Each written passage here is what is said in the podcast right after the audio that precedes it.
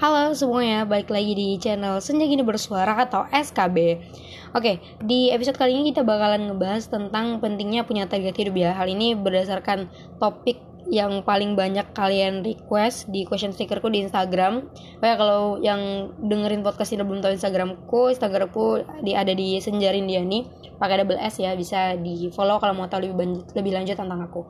Oke, jadi gini, pernah gak sih kalian mikir kalian hidup tuh buat apa gitu? Apakah cuma buat makan minum dan tidur saja gitu? Tentu enggak kan gitu. Well that's why we should have a target gitu. Nah target ini sebenarnya bisa dibilang suatu sasaran yang mau kalian capai gitu.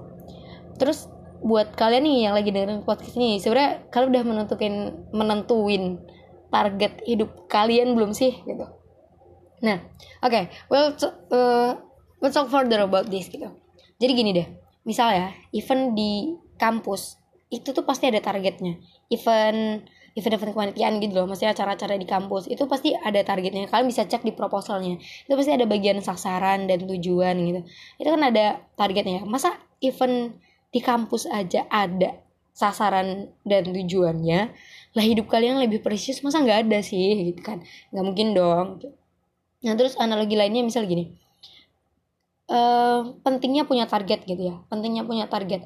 Kalau misalnya kalian jalan jalan jalan literal di jalan ya maksudnya berjalan di jalan gimana sih? Ya di jalanan gitu. Kalau kalian sudah tahu tujuannya mau ke mana misal misal anak-anak Bintaro tujuannya mau ke Sensi gitu ya misal mau ke Senayan City. Nah udah tahu nih tujuannya mau ke Senayan City. Dengan kalian udah tahu tujuan akhirnya mau ke sana. Kalian udah tahu ke sana tuh harus pakai apa. Mungkin bisa pakai KRL gitu kan. Ataupun langsung pakai Gojek atau mau pakai kendaraan pribadi.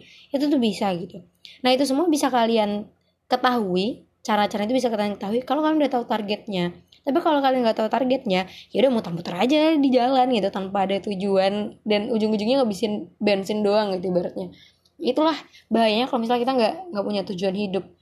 Nah terus gini sebenarnya ketika misalnya kita punya target atau tujuan hidup atau mungkin biasa kita sebut bahasa kerennya life plan gitu ya rencana hidup itu sebenarnya apa sih manfaatnya? Di sini versi SKB aku udah merumuskan empat hal besar yang menurutku itu akan kalian dapatkan ketika kalian udah punya target hidup masing-masing ya.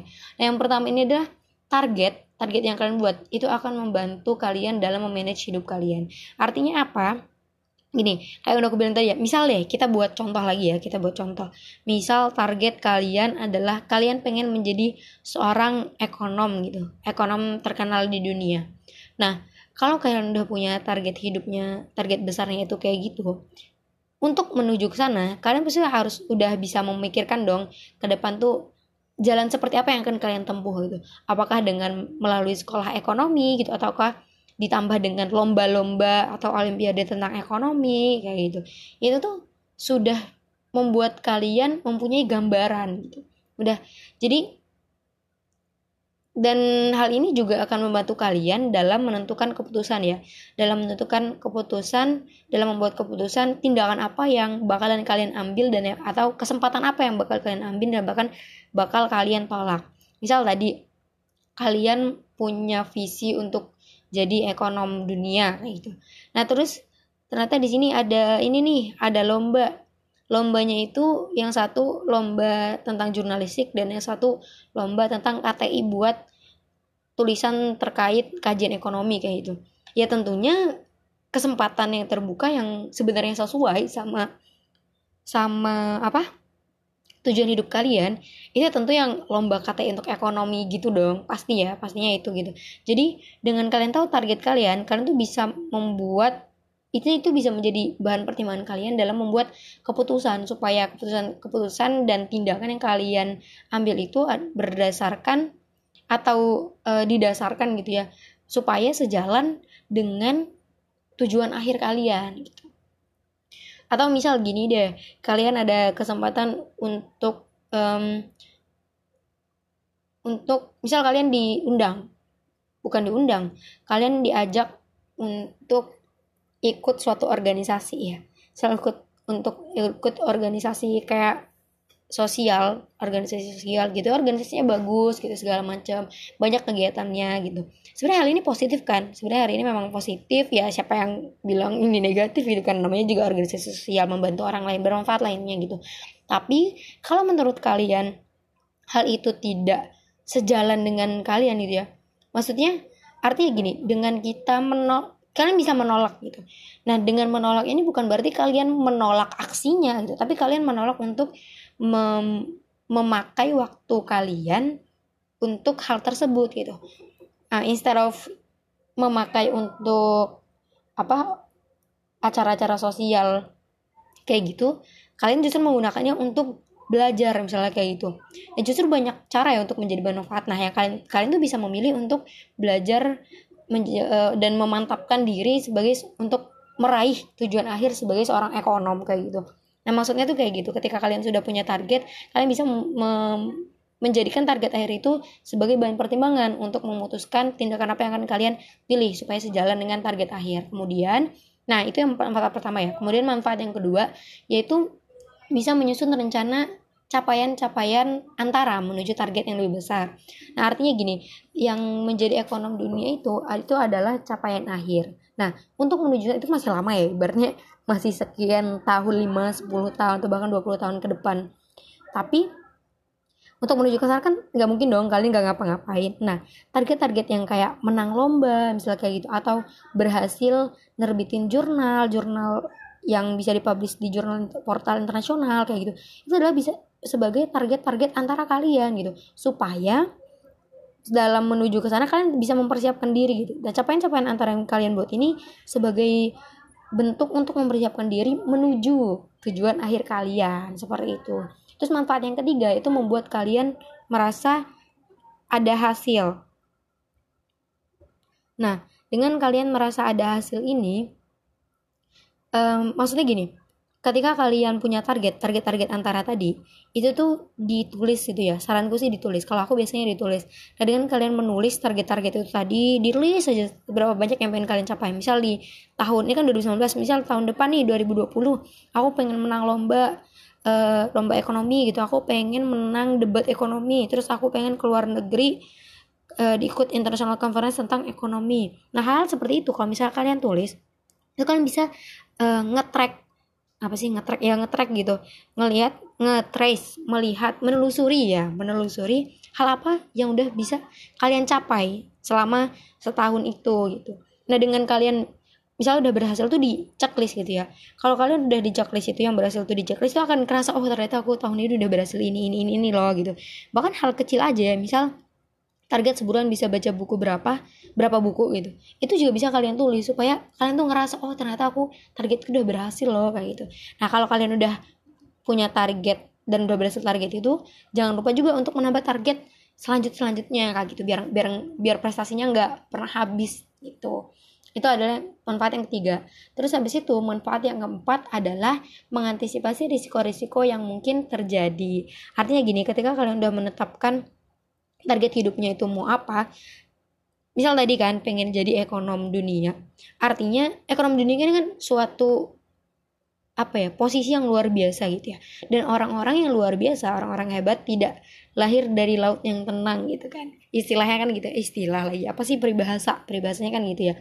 Memang orang-orang hebat dan orang luar biasa itu tidak lahir dari perilaku yang biasa-biasa saja gitu. Tentu mereka punya kebiasaan yang baik atau punya strong will gitu yang dan perjuangan serta pengorbanan itu pasti gak akan biasa-biasa aja gitu. Kalau memang pengen jadi orang luar biasa. Artinya di sini ketika kalian sudah punya target misal tadi untuk menjadi ekonom dunia maka pasti kalian udah bisa melihat resikonya gitu. Misal risikonya adalah kalian nggak bisa tinggal di Indo terus nih karena sering diundang conference economic conference di mana-mana misalnya kayak gitu.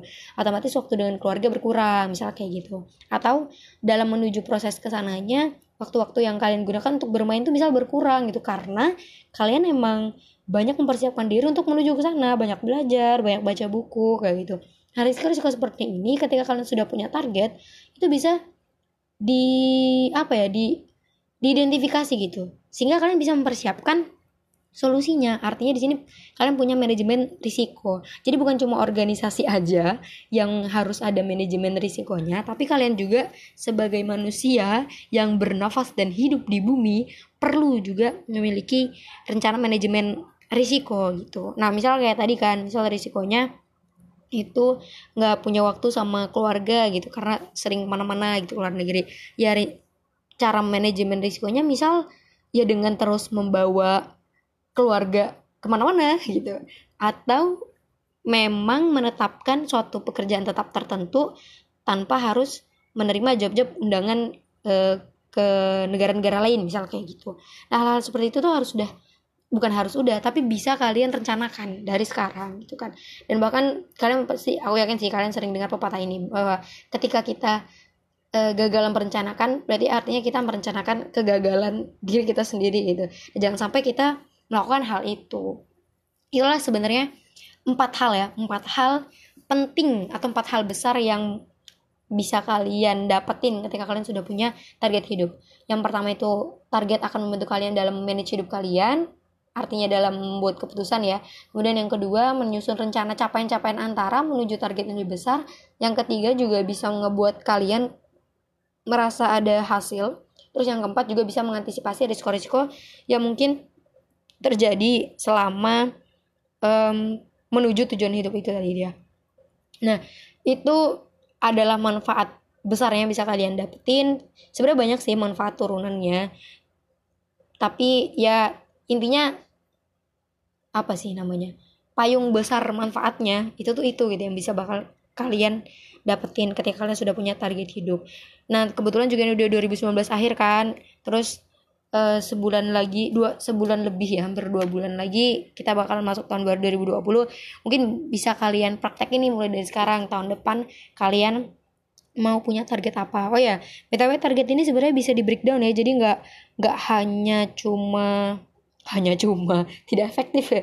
Nggak cuma tujuan tahun aja tapi juga eh atau enggak cuma tujuan akhir aja tapi juga ada tujuan yang timely gitu yang periodik seperti mungkin setahun tiap tahun atau lima tahun.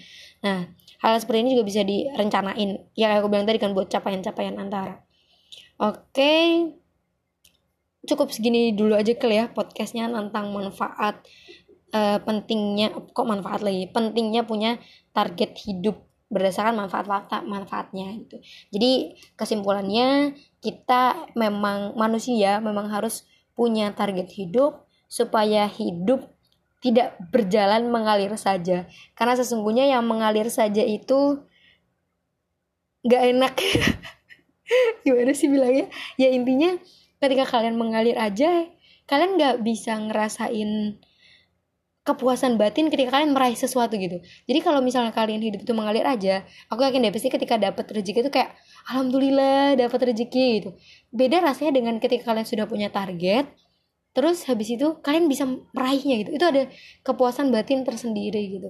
Jadi ayo kita buat target hidup kita dan mari kita memikirkan setiap keputusan dan tindakan supaya sejalan dengan visi hidup kita.